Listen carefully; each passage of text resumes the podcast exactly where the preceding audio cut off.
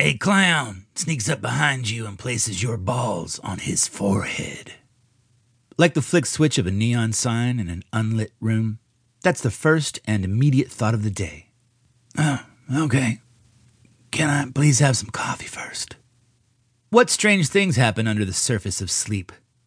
Tiny scenarios that you could never dream up when awake. Like this one, because it's an odd concept. Think of all the logistics that need to be in play for a clown to sneak up behind me and place my balls on his forehead. 1. I need to be in a room with a clown. 2. I need to be unaware of his presence. 3. I need to be butt naked. 4. I need to be severely bow legged. I must have been playing the role of a cowboy on a cosplay themed porn set. I can't recall that dream, but I'm happy those scenarios are occurring in there. Whoever writes that show is talented.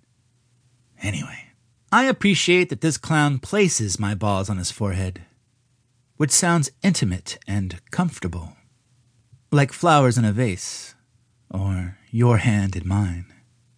This all sounds wonderfully acceptable and brings a small victory to my face, like a 10 gallon hat that goes to 11.